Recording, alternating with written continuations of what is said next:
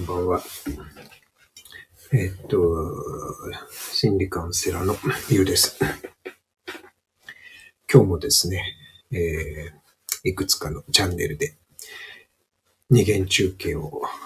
させていただければと思います。えー一つは映像と音声でお送りして、もう一つは音声のみ、音声のみということですね。えーいます。えーなので、映像映ってる方、映像がある方は映像と音声大丈夫ですかね。で、音声だけの方は、あ、うん、こんばんは。えー、きき、ききつらさん。はい、こんばんは。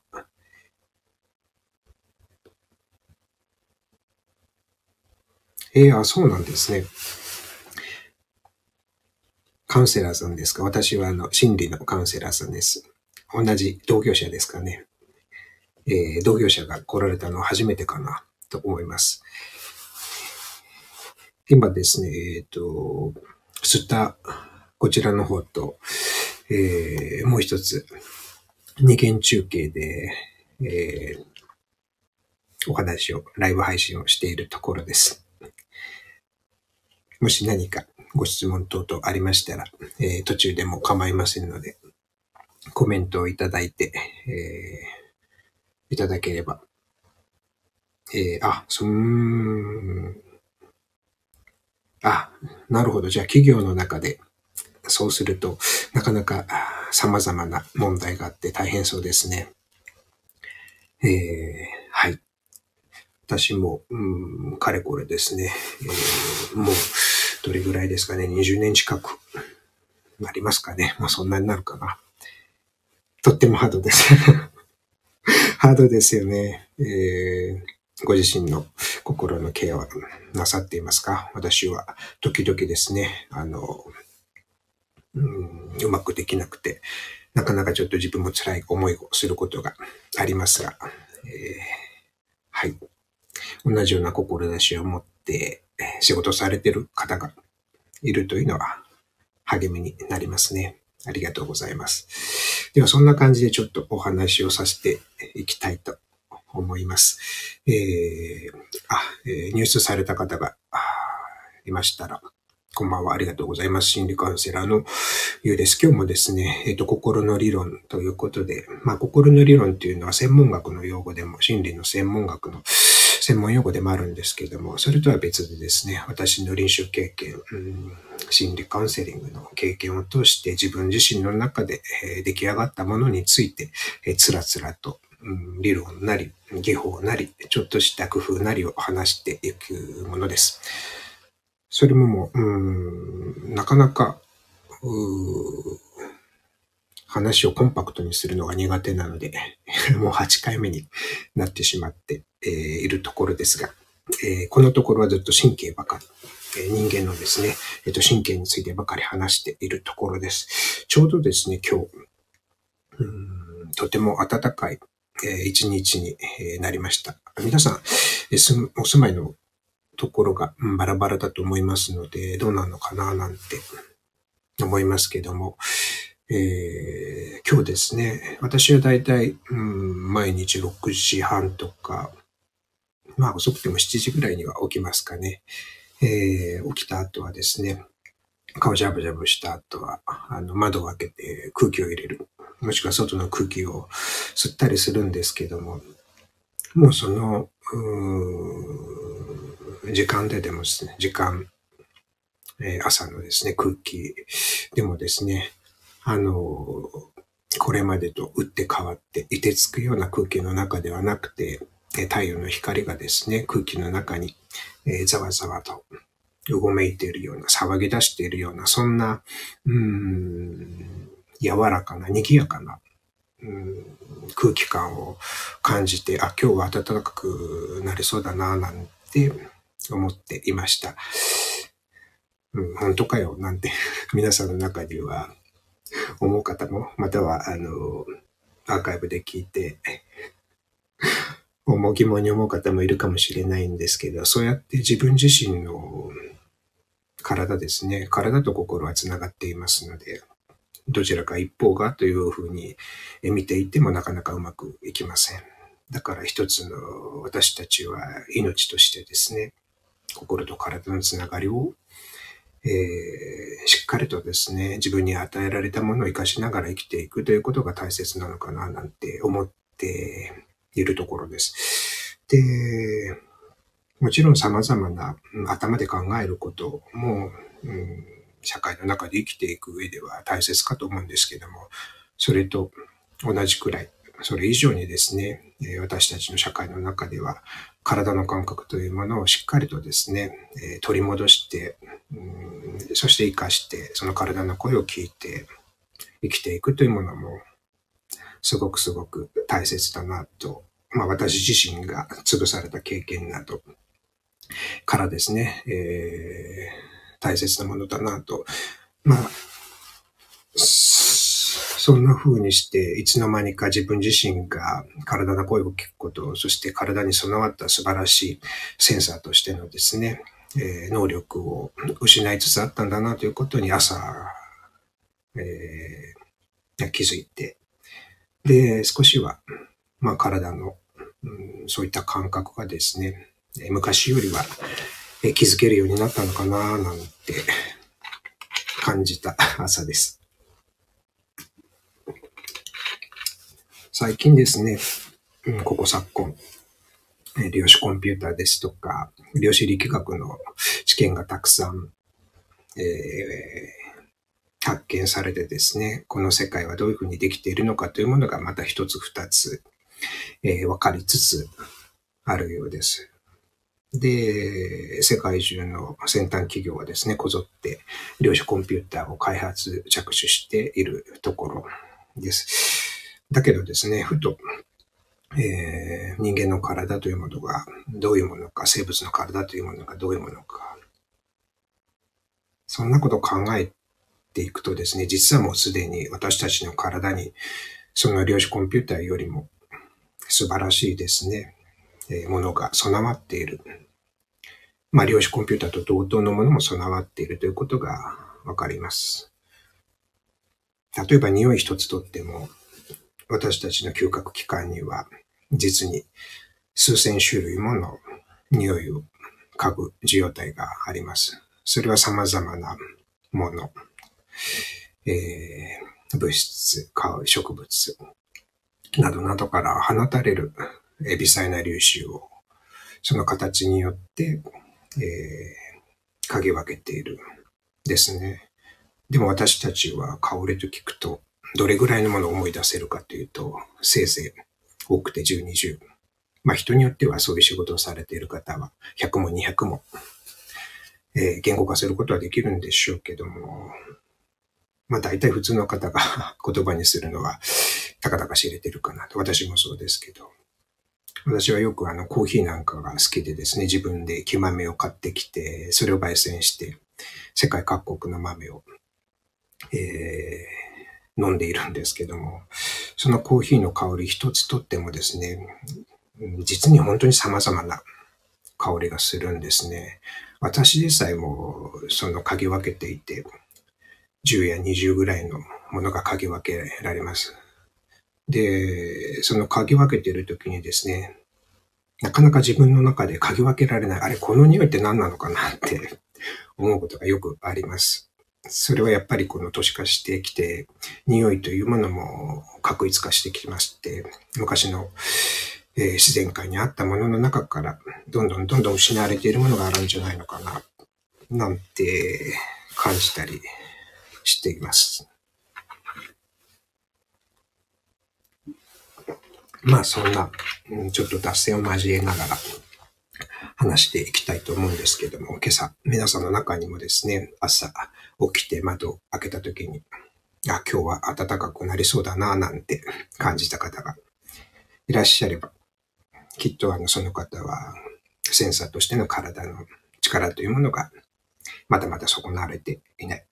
方なのかな、なんて思います。ちなみにあの、うん、例えば空気と同じ30度の温度でもお風呂の30度とこの外のですね、気温の30度だと全然感じ方が違う。なぁなんて、えー、思ったりするんですけど、それは含まれている水のですね、つぶつぶ小さな小さな、粒子の量が全く違うからなんですね。だからその、水の中だと、例えばすごく、ものすごく多くの蜜のある水分子がそれぞれ私たちの体に触れた時に温度を奪っていく。電子という触媒を通して奪っていくんですね。だけど空気中は水の中に比べてそんなにたくさんいないから、桁にしても多分10の3乗から4乗ぐらい違うので、はい。なので、奪ってあまり行かれない。だから、その感じ方が違う。そんなことをですね、えー、まあ頭では、頭で話すとなんだかこう味気ないものになってしまうんですけども、それを体で感じている。その力が皆さんにもあるということを知っていただければと思います。あ、聞きづらさん、コーヒー。お好きですか？私も 大好きで趣味が高じてですね。えっ、ー、と、自分で今焼いて飲んでたりして、昔は、あの、コーヒー屋さんのマスターになりたいななんて思っていたんですね。なので、今の当面の目標は、えー、カウンセリング喫茶のマスターということにしています。まあ、なかなかこう、えー、今の職場をすぐにえー、退職するわけではないので まあ人生100年時代の次のセカンドステージの目標に掲げているところです。わかりました。あの、機会があれば、求人出しますから ふるってご応募ください。まあそんなこんなで、えー、っと、前置きが長くなってしまいましたけど、うん今日の本題ですね。心の理論の続きの話をさせていただきたいと思います。え、っと、まあ、近頃はずっと神経の話ですね。人間の神経というものは、えー、交感神経と交感神経だけを考えていても十分に心のありを体の状態を理解していくことはできない。まあ、少なくとも3つの、さらにですね、瞑想神経、お腹側と背中側の瞑想神経というものを考えておかないと、えー、自分自身が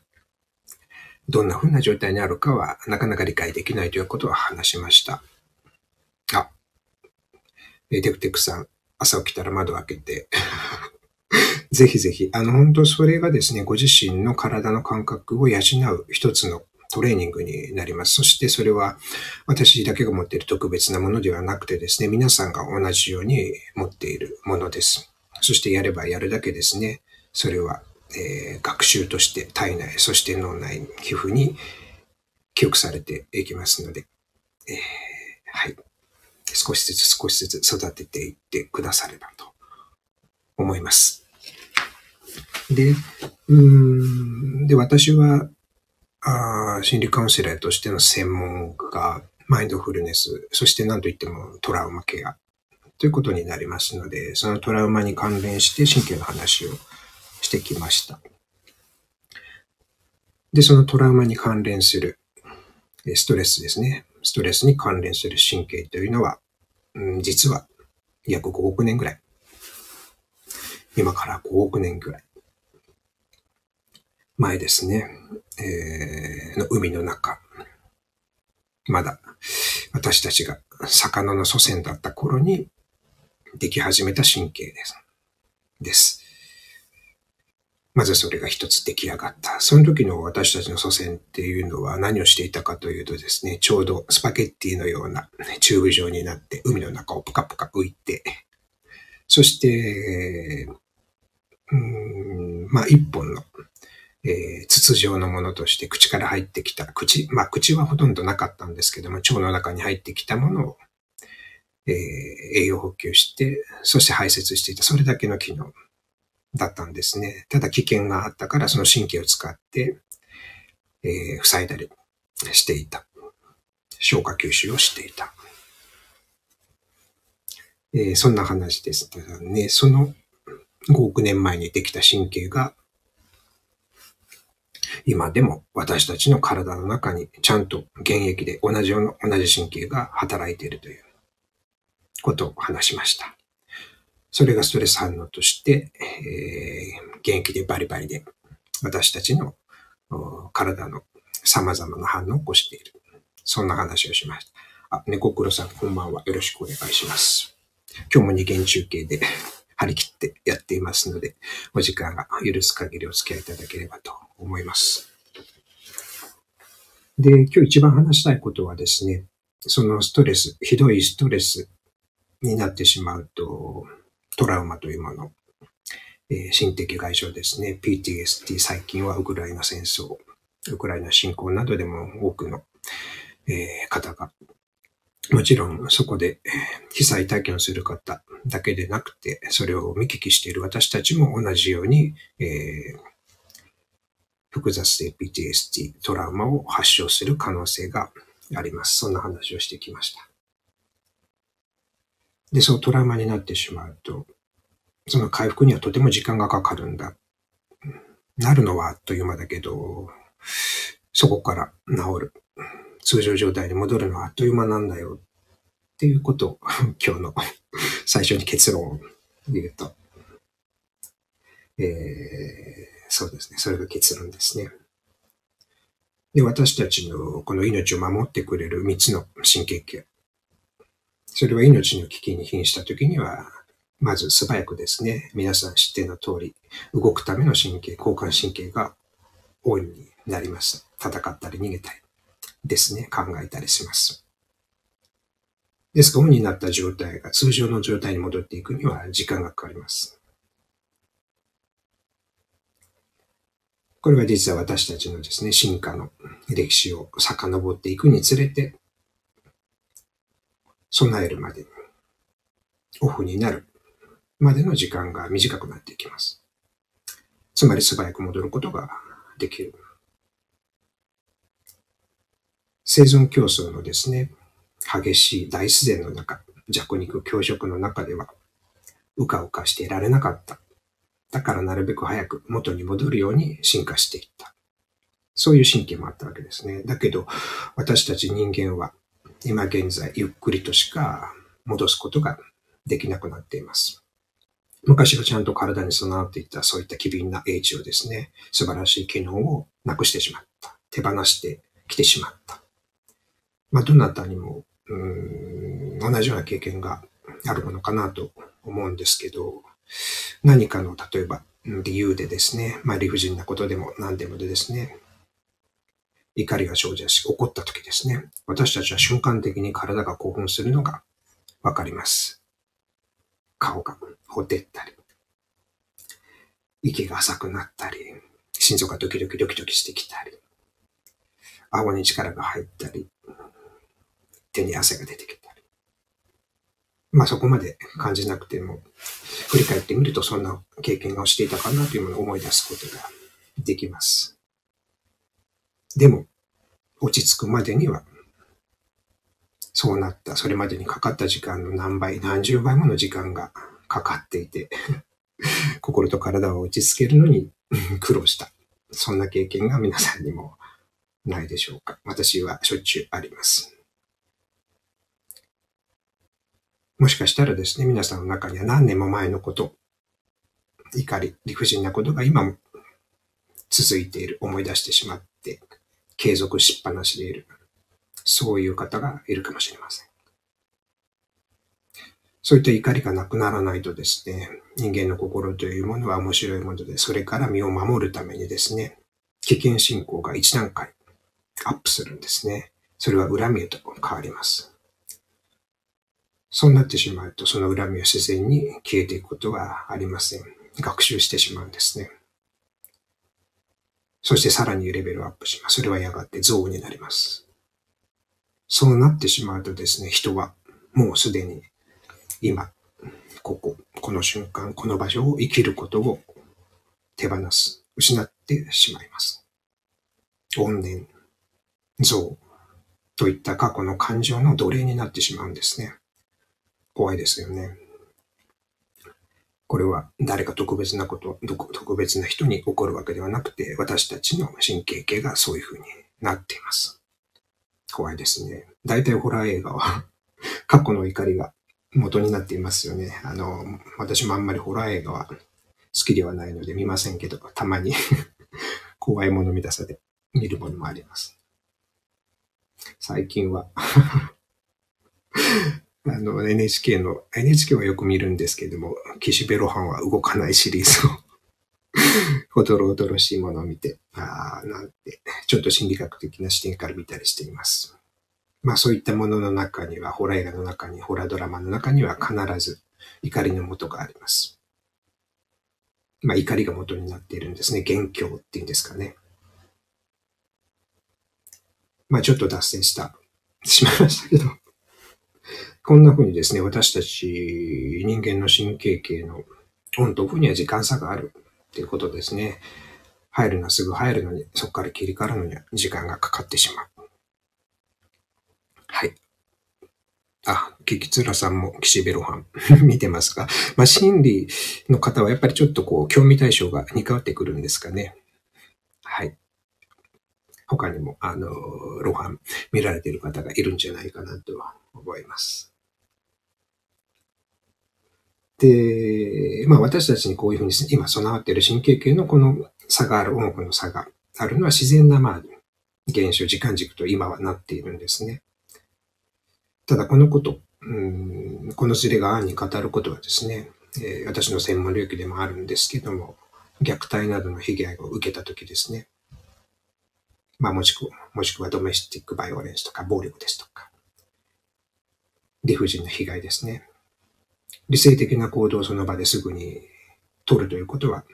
神経系の観点から特徴からは不可能だということです。もっと、え、言えば、トラウマ体験をした人は、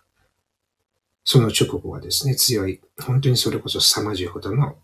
え、恐怖を感じて、その背背景には神経系の裏付けがあります。だからその人が意識できる感情、体の自覚症状だけでなくて、無意識が意識できないところもですね、神経も含めて、そういった反応が生じています。瞬時に。だから周りにいる、そういった状況ではですね、周りにいるすべての人とか、物とか、刺激とかが、普段何ともないものでしても、安全でないというふうに感じてしまうんですね。だから、怖いとか、嫌だとか、そういった言葉にならない強い大きな感情を感じて、でそれを助けようと思って、え、声をかけてくれた人に対してもですね、信頼できずに、その支援の手をですね、掴むことができない状態。こんな風にですね、信じることができない。それがえー、この時のですね、正常な反応だと言えるんですね。頭ではどうすることもできません。意識的にどうすることもできません。話をすることも難しい状況で、場合によっては逃げてしまうことも多々あります。記憶さえも失います。これもですね、トラウマ反応としてはよく見られる反応の一つです。なので、まあそうでない人、安全な状態にいる人からしてみたら、とてもですね、ちょっと理解できないな、と、ことかもしれません。でも、先ほどですね、話した通り、この神経系の状態が未だに脅威、恐怖を感じている状態になっている限りはですね、たとえどんな安全な刺激、関わり、眼差し、声のトーンであっても、それはその人にとっては危険なものになってしまう。よくですね、えっと、日々のですね、相談の中でもですね、虐待ですとか性被害ですとか、その被害者被害者なのに、どうしてあの時動けなかったとか、助けを求められなかったとか、抵抗できなかったか、とか、そうやって自分を責める人が本当に多くいます。でもこれはですね、先ほど話したようにですね、新経験に基づくですね、無意識的な正常な当たり前の、これが体にとっては、神経にとっては当たり前の反応です。ですからそこに頭で考える理由などはないんですね。だからよくわからない。でもこのような体験をした人は、そのことがですね、この神経系に深く記憶され、刻まれる、学習するんですね。これをちょっと難しい言葉で言うと、ソマティックシーン、体の恥、身体的な恥の感覚なんて呼びます。ちょっと難しいですね。これは私は実体験を通してですね、私のトラウマ体験などを通してよく理解できます。もしかしたらですね、皆さんの中でもトラウマを持っている人、感傷体験がある人、どうにもこうにもですね、そういった方はなんだか根深い自分自身の恥の感覚、抱いている、苛まれている方がおられるかもしれません。そういった方にはこれが関係しているかもしれない。まあ、その、うん、ソマティックシーン。なるほど、そうだったんですね。じゃあ、うん、きっと、キキツラさんも、長い間ですね、その時代を本当に必死に、ご自身のですね、あれやこれやの、本当に生き残る戦略をかけて、なんとか生きてこられて、そして今、今度は支援者側に立っているんですね。それは本当に、えー、まあその外傷体験を持つ者としては、本当に苦しい、長い体験だったかなと思います。あ、入られた方がいましたらありがとうございます。こんばんは。今日もですね、心の理論について、神経系とトラウマ反のストレスについて話しているところです。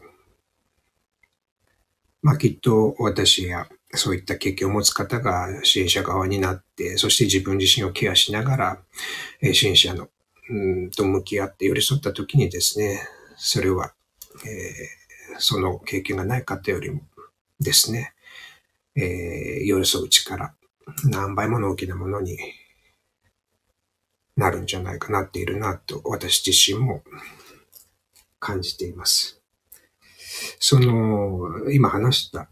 ソマティックシェームですね。身体的な恥、ちょっと皆さんイメージできないかもしれないので、少しだけ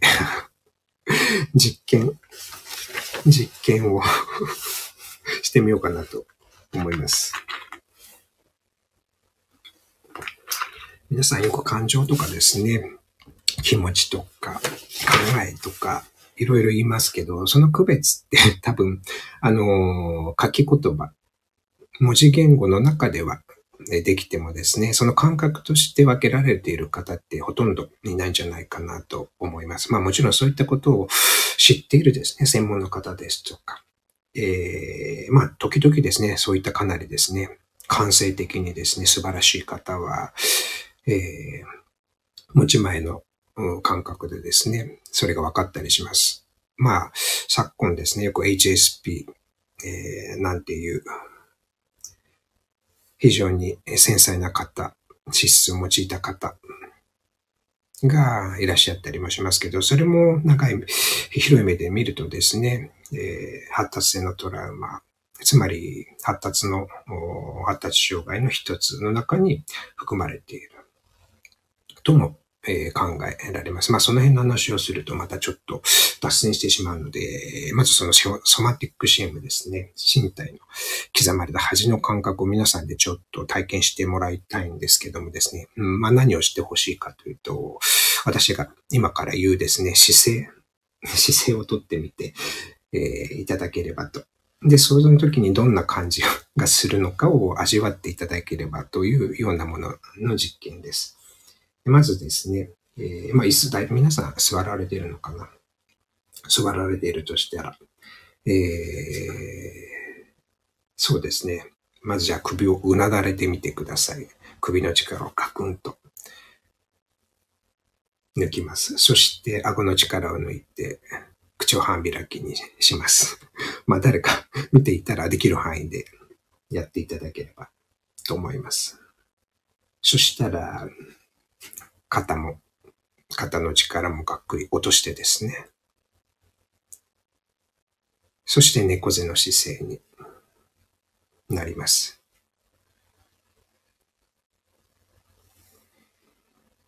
そうしたときに皆さんはどんな感じがするか。まあこれも体、センサーとしての体の感じ。えー、その感じ方の感じ取られるですね、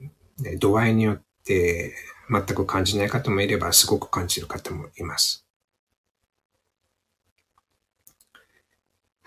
はい、ありがとうございます。あんまり、えー、長い間して おいてもいい、えー、姿勢ではない、感情状態ではないので。多分ですね、そういうふうにしたときにですね、えー、された方の何人かはですね、何とも言えない、えー、気落ちした感覚。そうですね、一言で言うと、ため息をしたくなるような感覚。もしくは、そのままだらんと寝転びたくなるような感覚。もしくは明日仕事行きたくないな、感覚。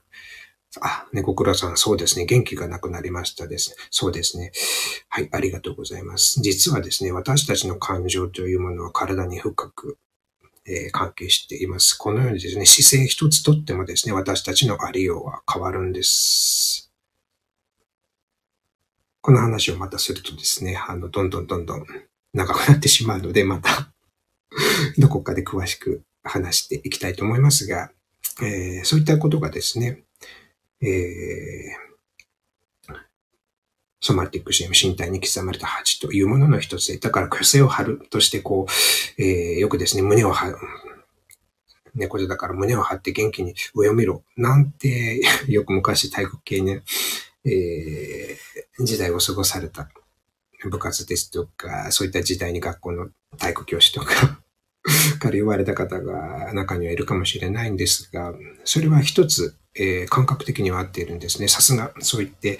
頭よりも体で、体を感じて、えー、体を優先に、感覚を優先して、えー、生きている方は、その辺の感性も、え、そうではない人に比べたらだいぶ豊かだということがわかります。まあ、これが、え、ちょっと実験でした。なので、人間のですね、神経系はとても複雑です。で、前回、前々回と話してきた、えー、その5億年前から私たちに備わっているメソ神経がフリーズ。命の危険を感じてですね、動けなくなった効率的反応を起こしている状態で、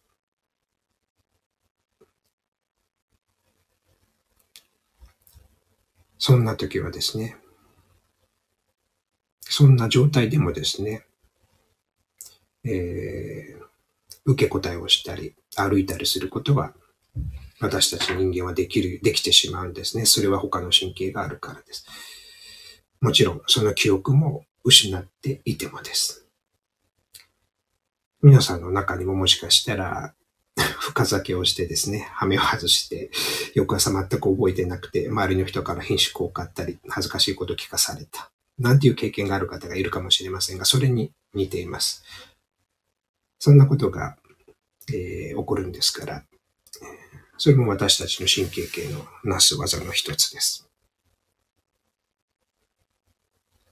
ですから、その被害を受けているときですね、トラウマですとか虐待とか、性的、性的被害ですね。で、その時に凍りついていた、フリーズ反応を起こしていたということが分かりにくい状態というものもまた起こってきてしまうんですね。だから被害を受けているのに相手の言いなりになっていたとか、助けを求めなかったとか、なぜかなんて責められたりもすることが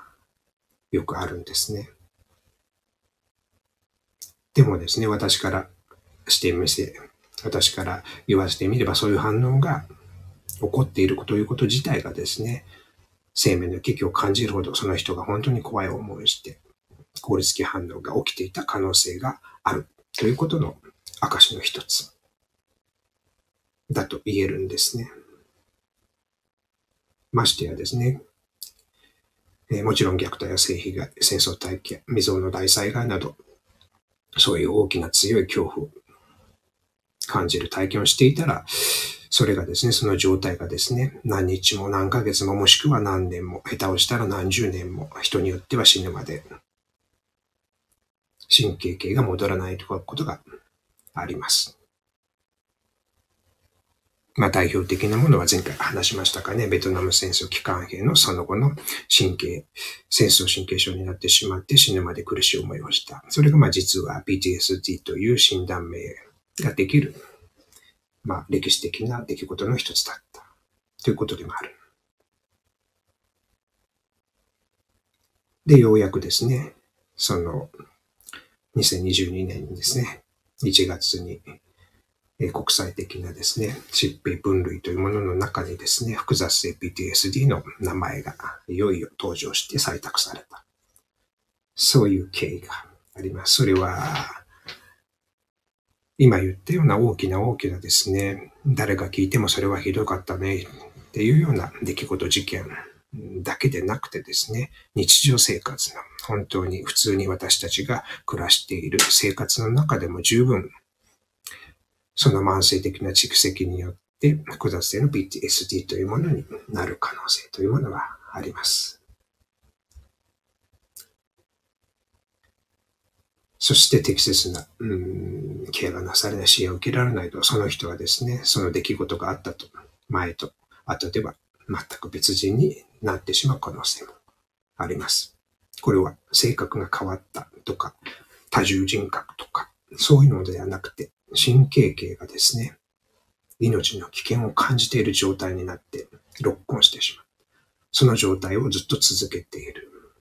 ということに他ならないんですね。それは何のためにあるか。太古の昔からですね、少しでも私たちが命を、えー、つなげるようにですね、生命を維持するために備えていった、えー、生存戦略の一つが機能している証拠でもあるんですね。こんな風にですね、だから一度ですね、トラウマ反応の神経状態になると、えー、戻るのに時間が すごくすごくかかる。下手をしたらそれは、えー、数日、数ヶ月ではなくて、数年、数十年に及ぶこともあるんだよ。というのがですね、えー、あの、まとめ、最初に言った結論。